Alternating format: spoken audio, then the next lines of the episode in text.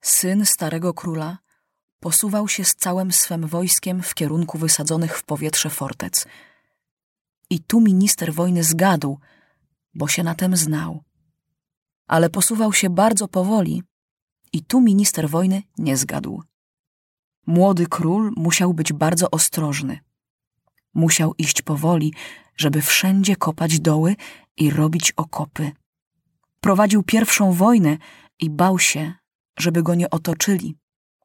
Żeby nie zrobili tak, jak na początku tamtej wojny zrobił jego ojciec, że wpuścił Maciusia do swego kraju, a potem zaszedł mu z tyłu. Młody król musiał być bardzo ostrożny, żeby tej wojny nie przegrać, bo wtedy powiedzieliby wszyscy: Stary król był lepszy. Wolimy ojca niż syna. Więc musiał pokazać, że właśnie on jest lepszy. Wolał iść powoli, ostrożnie, a wreszcie po co miał się śpieszyć? I tak Maciuś nie może prowadzić wojny, bo wojsko chodzi do szkoły, a dzieci psują armaty. Tam w stolicy Maciusia siedzi i czuwa mądry szpieg dziennikarz i pilnuje, żeby robić jak największy nieporządek i zamieszanie. Doskonale się stało, że dzieci, a może więcej nawet, szpiedzy, popsuli koleje i telegrafy.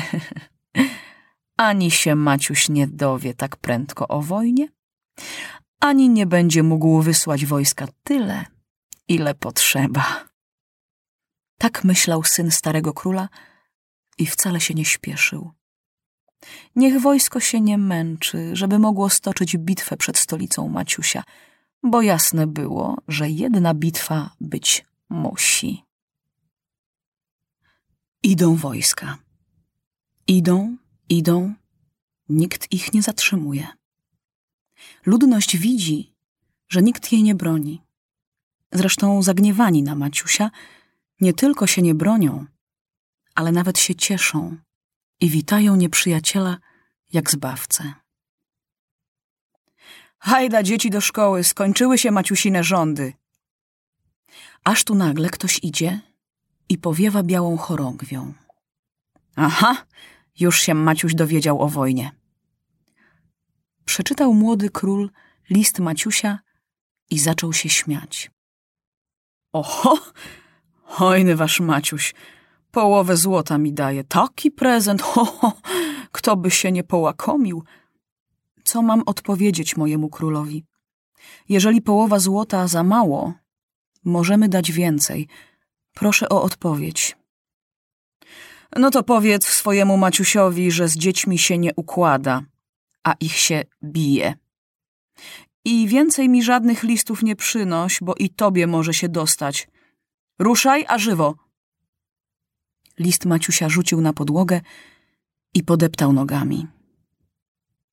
Wasza królewska mości, prawo międzynarodowe wymaga, żeby na listy królewskie odpisywać. No dobrze, więc odpiszę. I na liście Maciusia, pogniecionym i zabłoconym, napisał tylko dwa słowa. Nie ma głupich. Tymczasem stolica dowiedziała się o wojnie i o liście Maciusia i z niecierpliwością oczekiwała odpowiedzi, a tu przychodzi taka odpowiedź. Rozzłościli się wszyscy. A to zarozumialec, ordynus taki, poczekaj, już my ci pokażemy. I miasto nie na żarty zaczęło się szykować do obrony. Już my ci pokażemy. Wszyscy jak jeden stanęli po stronie Maciusia. Zapomnieli o urazach i gniewach, a pamiętali o zasługach Maciusia. I teraz nie jedna, ale wszystkie gazety pisały o Maciusiu reformatorze, o Maciusiu bohaterze. W fabrykach dzień i noc pracowano. Wojska się ćwiczyły na ulicach i na placach. Wszyscy powtarzali słowa Maciusia. Zwyciężyć albo zginąć. Co dzień nowe wiadomości i plotki. Jedne złe, drugie dobre. Nieprzyjaciel zbliża się do stolicy. Smutny król obiecał Maciusiowi pomoc. Bum-drum przysyła wszystkie czarne wojska. A kiedy Klu-Klu wyprowadziła swoich tysiąc czarnych dzieci na ulicę, taki zapał ogarnął mieszkańców, że obrzucili ją kwiatami i nosili na rękach. A było sporo takich, którzy mówili: Wprawdzie Klu Klu jest strasznie czarna, ale znów nie tak, żeby się z nią Maciuś już zupełnie nie mógł ożenić. Tymczasem nieprzyjaciel naprawdę się zbliżał. No i wreszcie zaczęła się bitwa. W mieście słychać było strzały. Wieczorem ludzie powłazili na dachy i mówili, że widzą ogień. Na drugi dzień bitwy strzały słychać już było mniej wyraźnie i wszyscy mówili, że to znaczy, że Maciuś zwyciężył i teraz goni nieprzyjaciela. Trzeciego dnia cicho było. O, nieprzyjaciel pewnie już uciekł daleko. Ale przyszła wiadomość z pola bitwy, że nieprzyjaciel wprawdzie cofnął się o pięć wiorst, ale nie został rozbity, tylko zajął okopy, które sobie przedtem na wszelki wypadek przygotował. A można było wygrać bitwę, tylko że armat i prochu miał Maciuś mało. Można było wygrać bitwę, bo nieprzyjaciel nie był przygotowany, że tak silnie stolica bronić się będzie. Ale musiał Maciuś bardzo oszczędzać proch, żeby nie zostać bez niczego. Szkoda, ale co robić? Tymczasem do nieprzyjacielskiego króla przyszedł szpieg dziennikarz. Rzucił się na niego z wściekłością młody król. Coś ty mi nagadał, że Maciuś nie ma ani prochu, ani armat. Ach, taki siaki. Żebym nie był ostrożny, to mogłem przegrać wojnę. Dopiero szpieg opowiedział, co było, że go Maciuś odkrył, że do niego strzelał, że ledwo uciekł i tydzień cały ukrywał się w piwnicy, że musiał ich ktoś zdradzić, bo Maciuś wyszedł na miasto i sam widział, jaki jest nieporządek straszny. Opowiedział o Felku. No, o wszystkim. Z Maciusiem nie jest dobrze.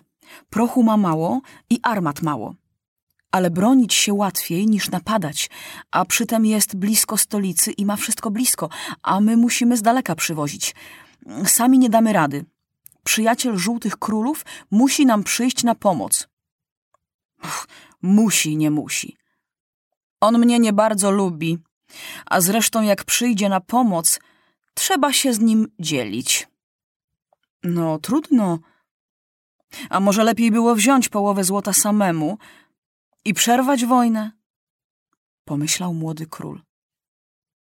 Ano, stało się.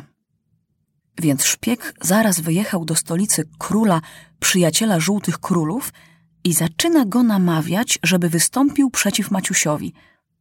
Ale ten nie chce. Maciuś nic mi złego nie zrobił. Dopiero szpieg zaczyna go namawiać. Powinien wystąpić, bo i tak Maciuś przegra wojnę. Przecież młody król jest już koło stolicy. Jeżeli tyle drogi sam uszedł i teraz sobie sam poradzi, i co wtedy? Wszystko weźmie dla siebie. Młody król wcale nie potrzebuje pomocy, tylko chce, żeby królowie porównu się podzielili, żeby nie było zazdrości. Więc dobrze, poradzę się jeszcze ze smutnym królem. Albo razem wystąpimy, albo żaden. Jak długo mam czekać na odpowiedź? Trzy dni. Dobrze. Pisze więc przyjaciel żółtych królów do smutnego króla, co on chce robić. A tu przychodzi odpowiedź, że smutny król jest ciężko chory i nie może odpowiedzieć. A tu przychodzi list od Maciusia, żeby jemu pomóc, bo na niego niesprawiedliwie napadli. Patrzcie tylko, jaki on jest. Udawał przyjaciela, niby podarował mi port i sprzedał okręty, a teraz wysadził w powietrze dwie fortece. Skorzystał, że dzieci popsuły telefony i telegrafy i wszedł ze swoim wojskiem.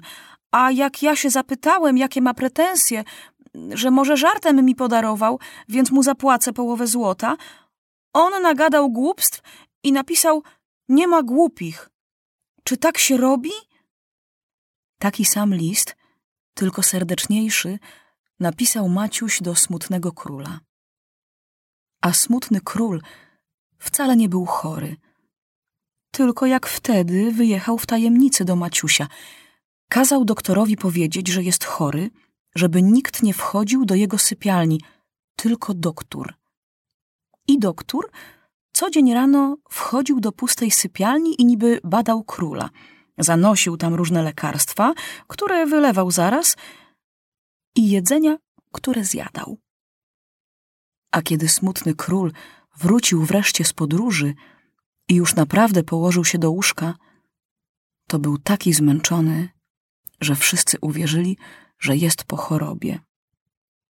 Bo nieprzyjemnie i ciężko jest podróżować po kraju, gdzie jest wojna, a jeszcze bardziej, gdy trzeba się ukrywać.